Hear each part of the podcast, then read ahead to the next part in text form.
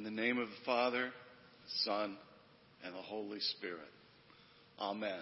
Welcome to worship at Mayflower Congregational Church. Wherever you are, whatever you're doing, wherever you are on your faith journey, you're welcome here. We're glad you joined us. I'm John White, the interim pastor, and I'm joined this morning by Dr. Julia Brown, our director of music, uh, Pat McGuire, who keeps us on the air and keeps the camera angles correct. Thank you, Pat. Scott Bosher, our cantor this morning, joined by our former moderator and uh, lay reader, Peter Houlihan, and his wife, Allison Houlihan, our director of youth ministry. We're glad you're here. Uh, Ruth, Ruth Bell Olson, Reverend Ruth Bell Olson, is not here this morning. She has taken her son to the West Coast where he's enrolling, well, he enrolled yesterday in college, and she's flying back today. She'll be back next week and she'll be preaching. We have a special guest this morning, the director of our pastoral search committee, Ginger Young. Ginger, could I invite you forward to talk about the progress of the committee?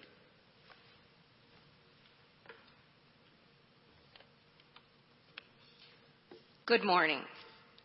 It has been a few weeks since we had an update to share on the search for a new senior minister for Mayflower. Since our job posting went live on the Vanderbloemen Search Group website about seven weeks ago, there have been 24 individuals who have expressed interest in Mayflower. The Vanderbloemen team has reviewed their resumes and done phone interviews with a number of the candidates who are best suited to our church. On December 16th, our search committee met via Zoom with our consultant and reviewed the various requirements we had originally identified. We also looked at a couple of potential candidates' attributes and experience to discuss what areas in their profile were right on target and others that might be an area of concern. We did not see their names nor many of the other details of their resume, this was merely an exercise to check and see if Vanderbloemen is on the right track. Both candidates, based on the information presented, were on target. We discussed some of the questions we had and gave Brian, our consultant, direction to move forward. We were told by Brian that he is very encouraged with the amount of interest we have had so far, especially given that Christmas is a very busy time of year for those in the ministry which can slow down the process. However, now that it is January, we are likely to see somewhat of a surge. On January 25th, Brian will meet in person with the search committee and present a slate of finalists who he believes are an excellent fit for Mayflower. Prior to our meeting, we will be developing a list of potential interview questions to review with Brian, who will ensure that we have covered every area that is essential to selecting the best candidate. Within two weeks after that meeting with Vanderbloemen, we will start in-depth interviews with those candidates via Zoom, of course, and with God's guidance, find the person to lead us forward. While there are still several steps along the way to finding our senior minister, we are progressing nicely and are still optimistic that we will have a new senior minister chosen by Easter. Please continue to pray for God to touch the heart of the leader who will take our church forward through this most challenging time and give our search committee the wisdom and discernment to choose the right person for Mayflower's senior minister. Thank you.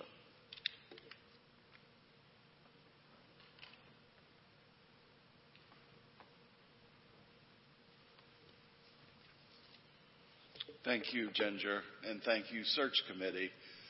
I am very anxious to return to retirement. I found that a relaxing venture. Also joining us this morning is Dr. Julia Brown with a word about today's music.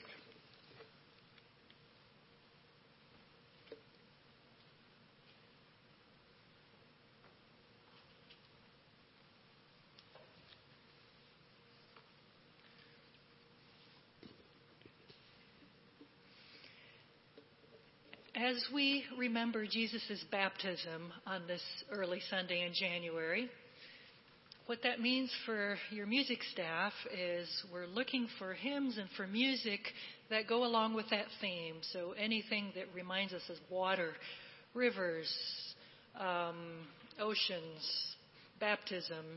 And so in the prelude, you heard uh, in Bach's beautiful setting of the chorale for baptism, the, uh, the moving left hand, which gives that image of moving waters. Um, you'll hear in the offertory, Come to the Waters, a duet with uh, Peter and Scott this morning. Uh, shall we gather at the river? So everything was in place to move us through this theme of water and baptism. And then we had these extraordinary circumstances in our country this week. And after Wednesday, I had an email that came into my inbox from a uh, living hymn writer and clergywoman, Carolyn Winfrey Gillette. And the subject of that email was A Hymn for a Nation in Crisis. And I read those words and immediately wrote to the other staff members and said, How can we use this? How can we bring this to our congregation as a way to reflect? If, if we're talking about Jesus' baptism, we're remembering our own baptism, we're reminded that we're children of God. How can we act in this world and how should we react to the divisiveness in our world today? So we changed our closing hymn. Those words are in the bulletin that you are, uh, have access to. And that also caused me to uh, change my postlude. So rather than a big hurrah and a big toccata to close a joyful Sunday, it's a more reflective. It's a cantilena by a German 19th century composer, purposely chosen for us to spend five or six minutes reflecting in hope after the words that we'll sing to that closing hymn.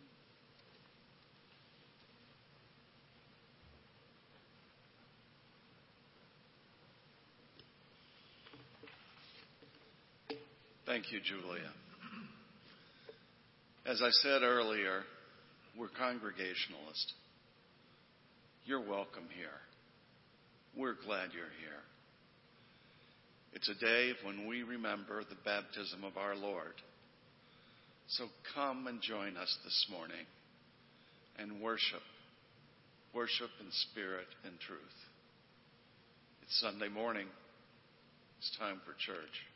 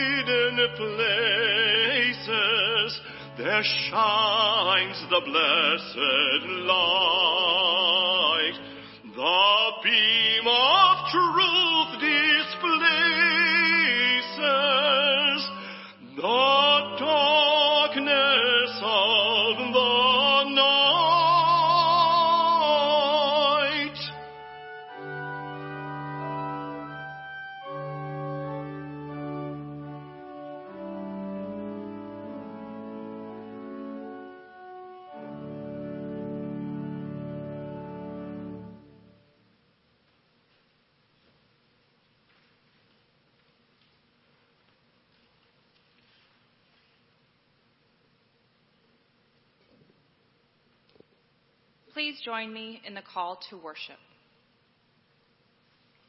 In this season of Epiphany, we look today to the scripture regarding the baptism of Christ. And in so doing, we remember our own baptism. Today is a new day full of light. And in the beginning, God said, Let there be light. And there was light. And the light was good. God separated the light from the darkness. God called the light day and the darkness night. There was evening and morning on the first day. Come today and worship the God of creation.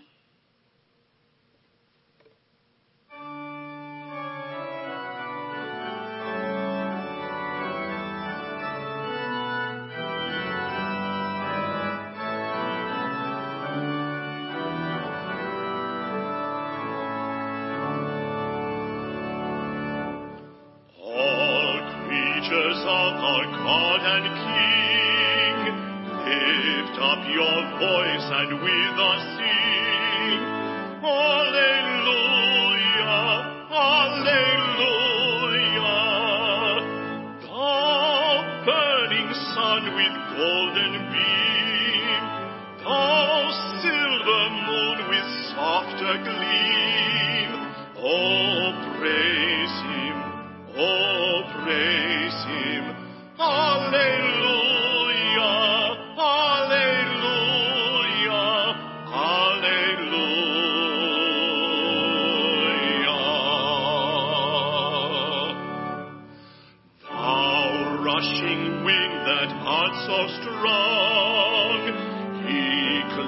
that sail in heaven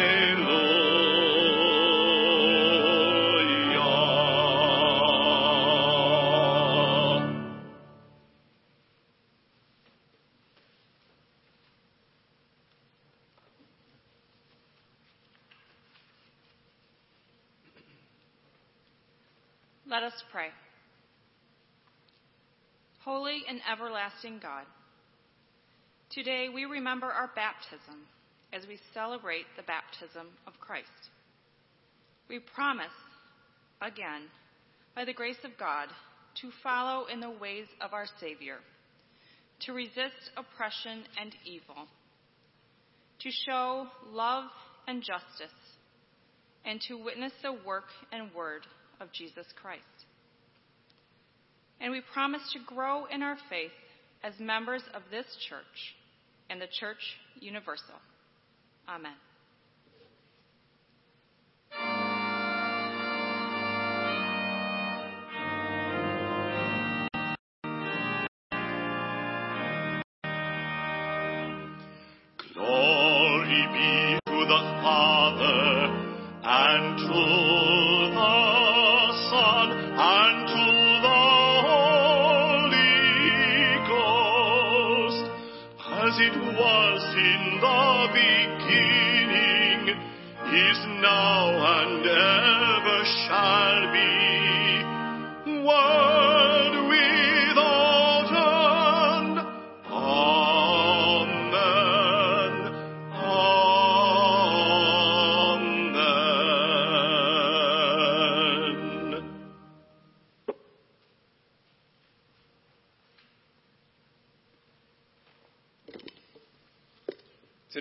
Scripture reading comes from Genesis 1, verses 1 through 5. In the beginning, when God created the heavens and the earth, the earth was a formless void, and darkness covered the face of the deep, while a wind from God swept over the face of the waters. Then God said, Let there be light, and there was light. And God saw that the light was good, and God separated the light from the darkness. God called the light day, and the darkness he called night. And there was evening, and there was morning, the first day. This is the word of the Lord. Thanks be to God.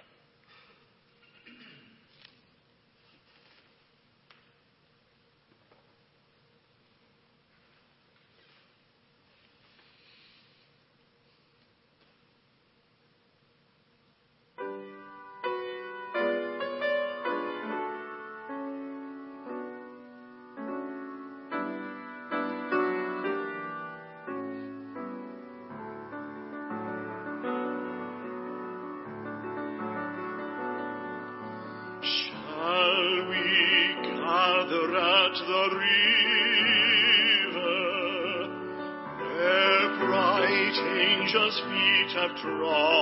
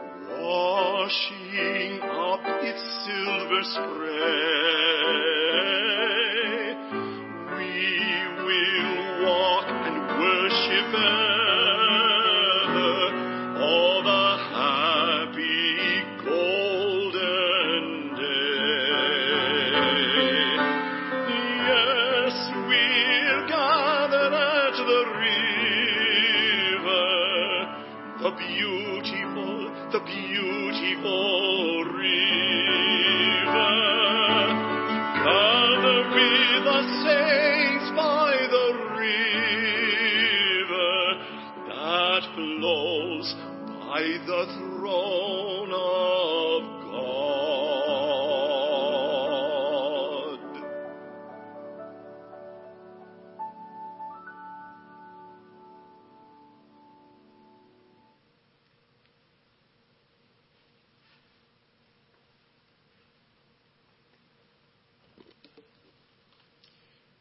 Today's second scripture reading comes from Mark 1, verses 4 through 11. John the Baptizer appeared in the wilderness, proclaiming a baptism of repentance for the forgiveness of sins. And people from the whole Judean countryside and all the people of Jerusalem were going out to him and were baptized by him in the river Jordan, confessing their sins. Now John was clothed with camel's hair, with a leather belt around his waist, and he ate locusts and wild honey. He proclaimed, The one who is more powerful than I is coming after me. I am not worthy to stoop down and untie the thong of his sandals. I have baptized you with water, but he will baptize you with the Holy Spirit. In those days, Jesus came from Nazareth of Galilee and was baptized by John of the Jordan. And just as he was coming up out of the water, he saw the heavens torn apart and the Spirit descending like a dove on him. And a voice came from heaven You are my Son, the Beloved. With you I am well pleased. This is the word of the Lord. Thanks be to God.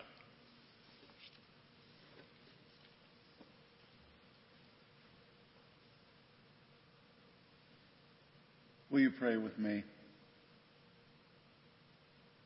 Lamb of God, you take away the sins of the world.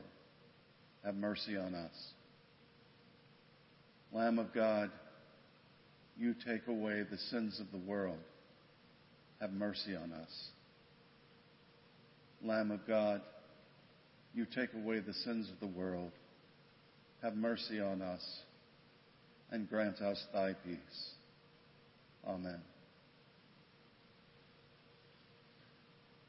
Sebastian Faulks' book, Birdsong, is an interesting novel about the First World War from a generational time span throughout the 20th century. The main protagonist, Stephen Ray, is a lieutenant in the British Army assigned to the Western Front. We join the novel, though, in the 1970s, where his daughter has uncovered a diary and memento, a granddaughter, excuse me, uh, a diary and mementos that he kept about his life. And Faulks has us flashing back between pro- protagonist Stephen Ray and his granddaughter. It's a very moving book. In one scene in the book, Ray has been relieved of the Western Front for a month.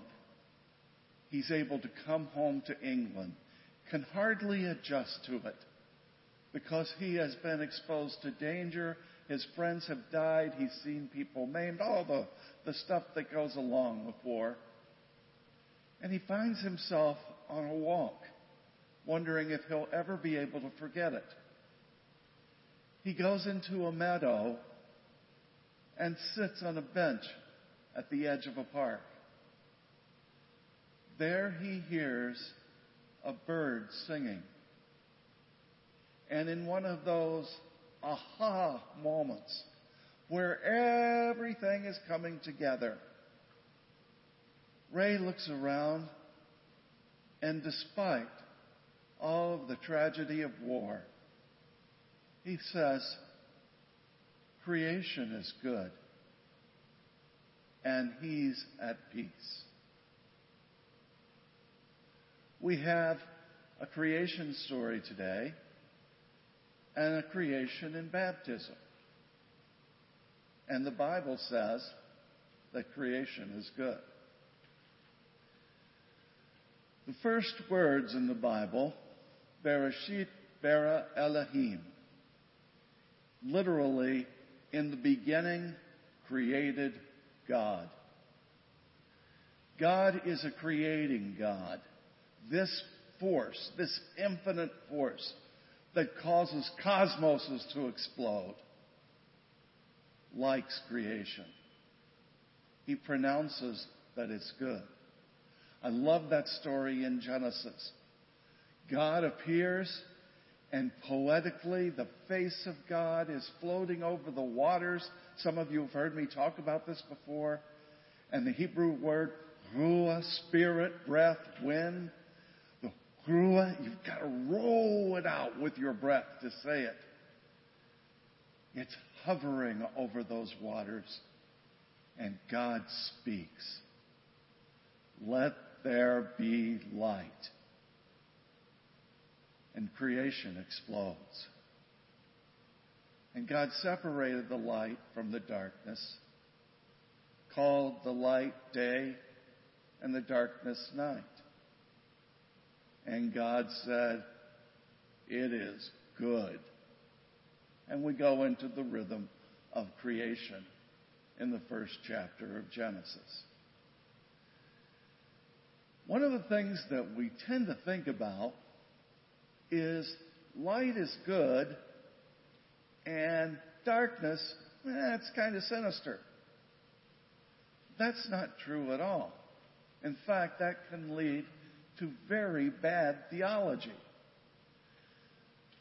If we think about it in terms of Western history, in the 1400s, the church made a mistake and said that the white people of Europe had the right to colonize and exploit this new world that they were quote unquote finding.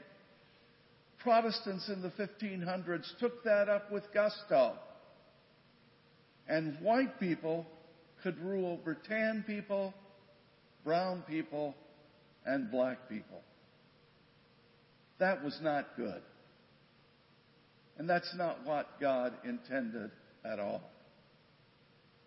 Paul Hooker of Austin Presbyterian Seminary says that God creates in light and in darkness. Both the light and the darkness are good. In fact, citing two examples, Genesis 15, he talks about Abram's view when he goes through the pieces. That's another story for another time. Uh, very confusing and very fun to talk about when you can place it in, in historical perspective. But God promises Abraham that he will be his God, the God of all the people. That comes in thick darkness. Also, a few chapters later, Jacob is sleeping on a rock at night and has a vision of a ladder going to heaven and angels ascending and descending. Light and darkness are good. And in the lectionary, that blends right in to the theme that Mark is conveying with Jesus' baptism. Now, if you want a, a story that has lots of flourish, lots of detail, lots of drama, go to Luke and Matthew. If you want a mystical Jesus, go to John. But if you're like Joe Friday and you want the facts, just the facts, go to Mark. Okay. My age. If you're under 50 years old, ask your parents who Joe Friday is. He was a cop on a show called Dragnet, and if you're under 50, you've probably never heard of that.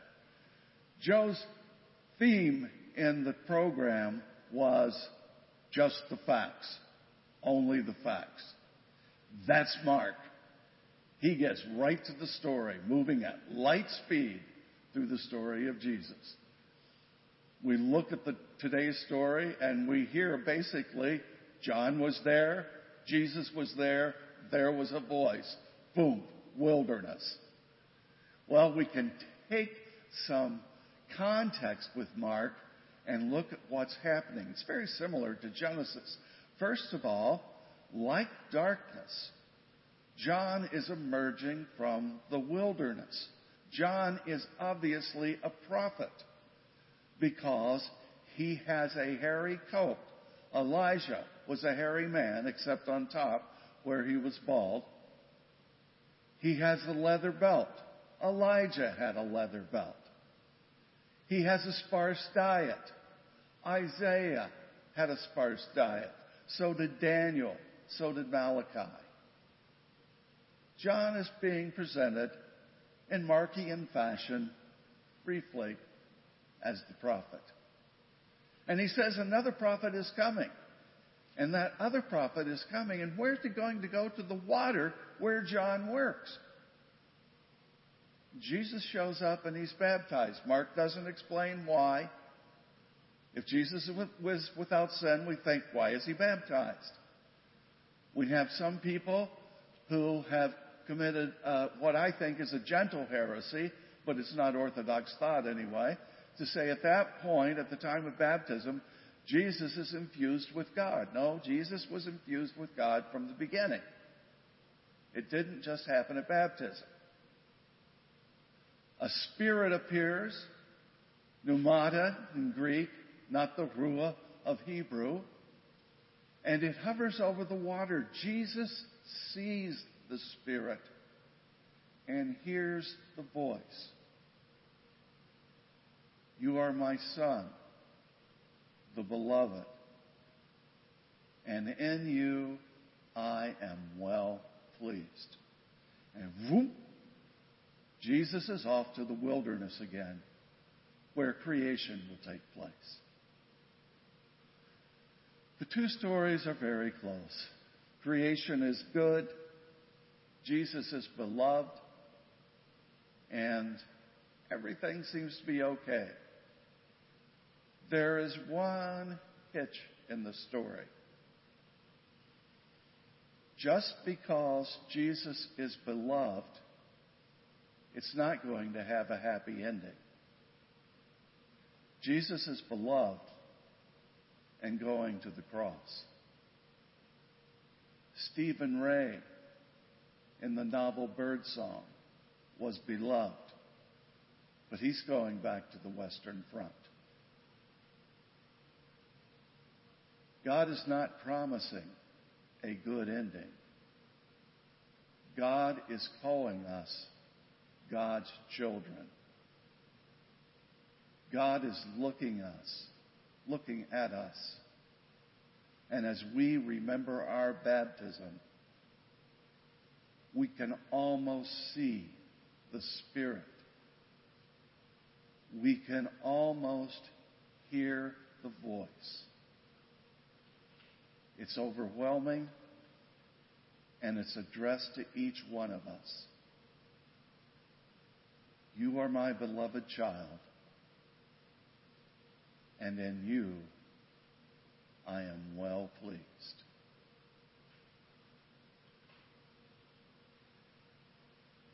That's where the sermon originally ended until Wednesday. I've been a college professor, or had been a college professor for 40 years, and it defines a whole lot of what I am.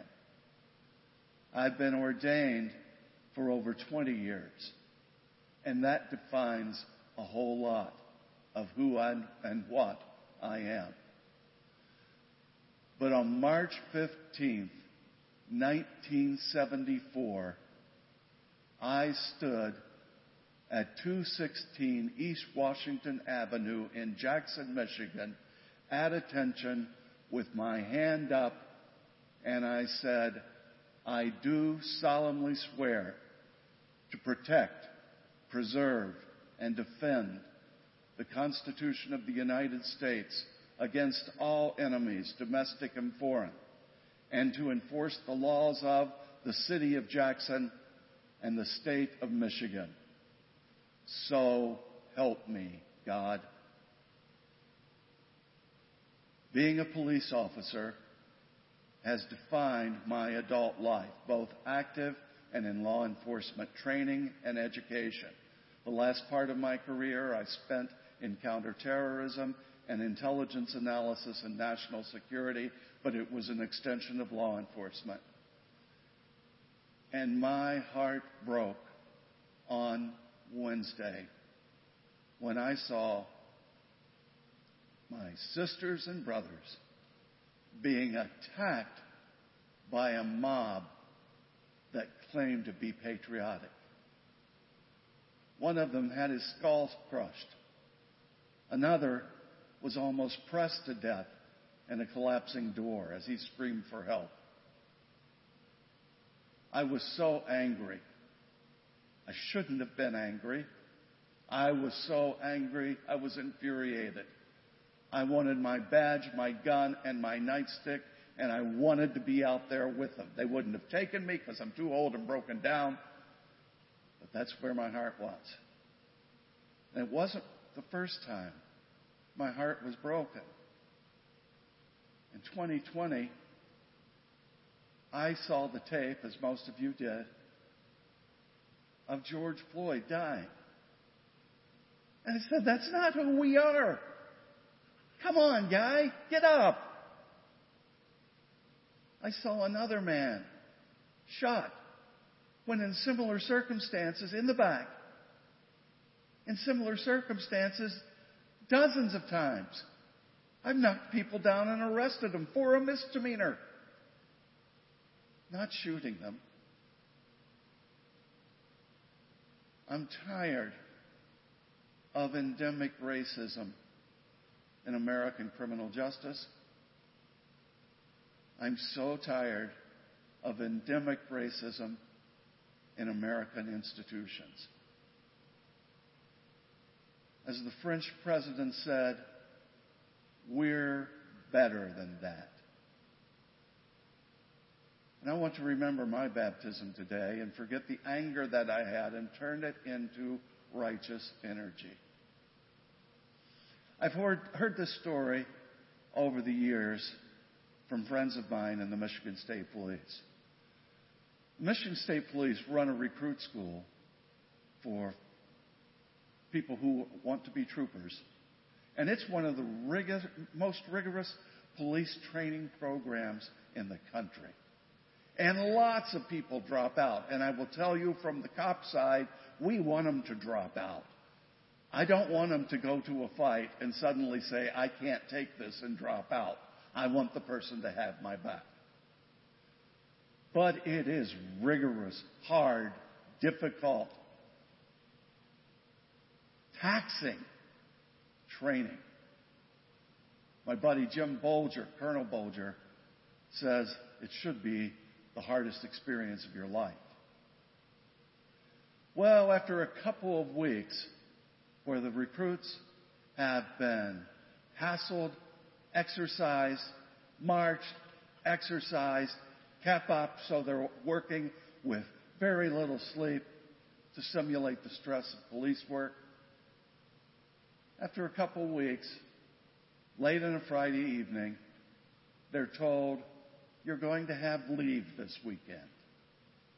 You can leave tonight, and you don't have to report back until Sunday afternoon. And there are variations of the speech that they hear. Sometimes it's from the captain who commands recruit school. Sometimes it's from the colonel who directs the Michigan State Police. But the speech goes something like this You're going to leave the discipline of recruit school, and you're going to go to your homes or to a place where you can rest, and your friends know you're in recruit school.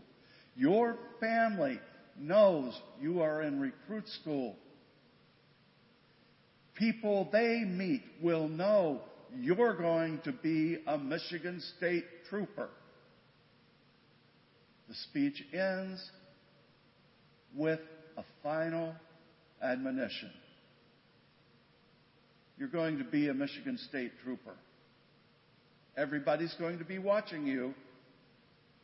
Everybody will watch you while you're away from this academy. Remember who you are. And remember what you represent. Folks, we're Christians. It's not easy. We fail. We get angry. Tears in my eyes when a peaceful demonstration was cleared in front of the White House this summer. And I thought, what are you guys doing? These people aren't doing a thing. It's not easy being a Christian. But as we remember our baptism, as we hear that song from a bird and realize the creation is good, as we remember the vision Jesus had and the voice that he heard, we're Christians. You are the beloved, God's chosen. And God is well pleased in you. Let's remember who we are and what we represent. Let's pull our country back together. In the name of the Creator, Christ, and the Holy Spirit. Amen.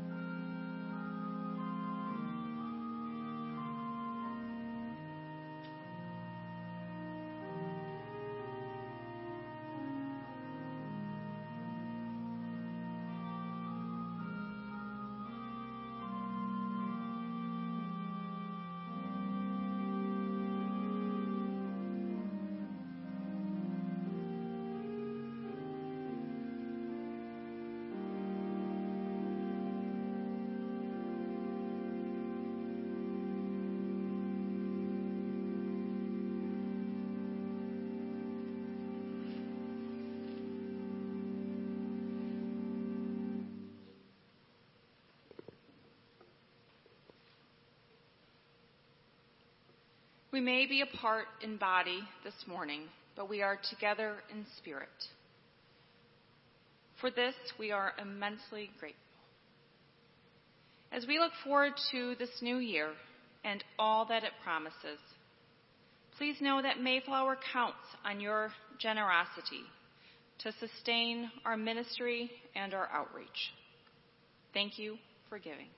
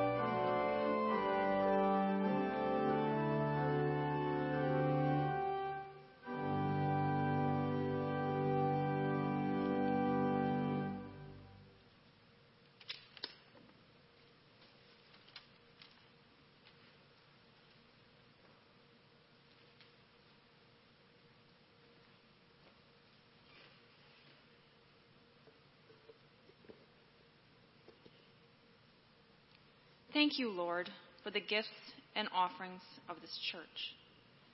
Thank you that we get to be a blessing to our community and to our world. We dedicate our resources to you and your kingdom. Amen.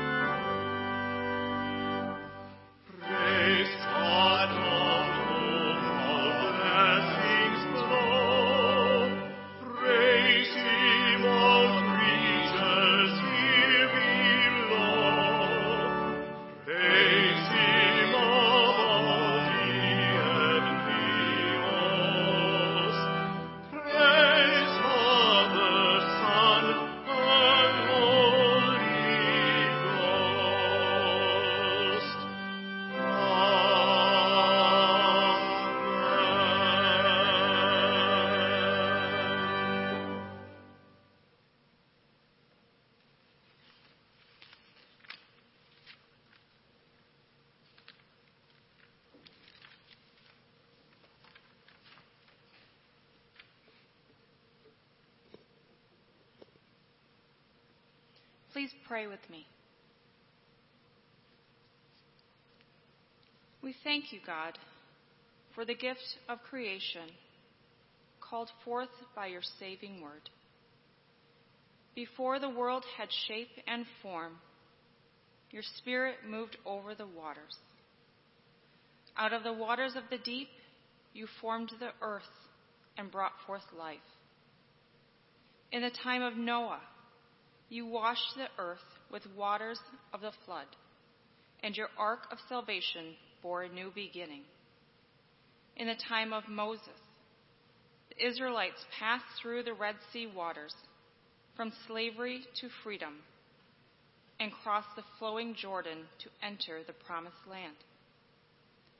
In the fullness of time, you sent Jesus Christ, who was nurtured in the water of Mary's womb. Jesus was baptized by John in the water of the Jordan, became living water to the woman at the well, washed the feet of the disciples, and sent them forth to baptize all nations by water and the Holy Spirit. Help us, who have confessed your name, remember our own baptism, and may we continue to rise in Christ.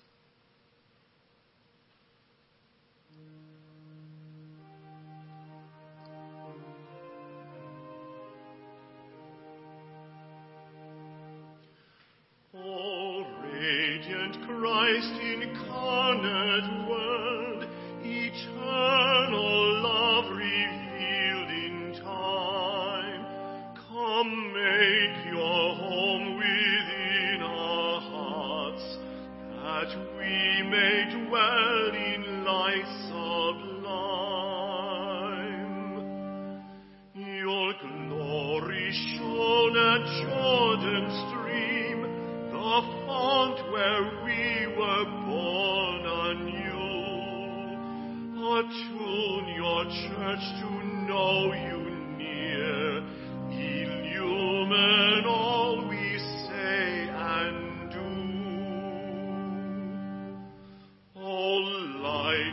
nations, fill the earth, faith and hope and love renew.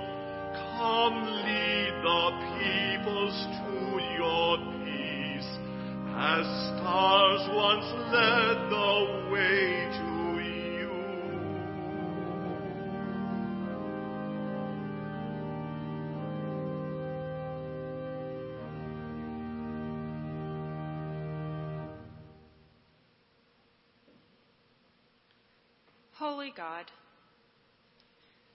such difficult days, and we recognize that there is illness and death all around us. We pray for health, healing, and peace. We seek your comfort and reassurance that you are with us. We have been baptized into the community of Christ, and we are not alone. Grant us your perspective that we may have your vision and not our limited human one. As we pray, remind us of the words you taught your disciples. Our Father, who art in heaven, hallowed be your name. Your kingdom come, your will be done, on earth as it is in heaven. Give us today our daily bread, and forgive us our debts as we forgive our debtors. Lead us not into temptation, but deliver us from evil. For yours is the kingdom, the power, and the glory forever. Amen.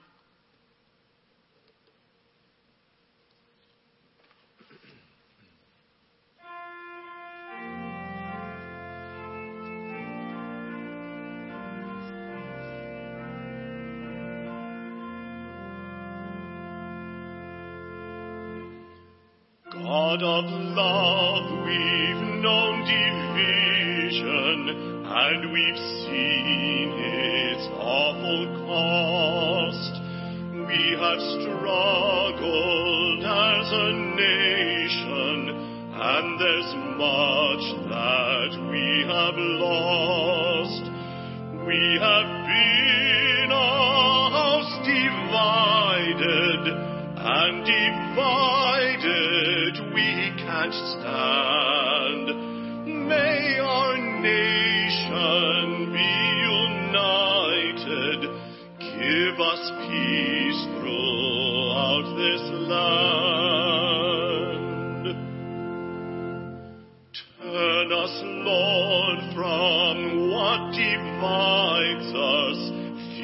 that drives us far apart, greed that leads to great injustice, racist ways that break our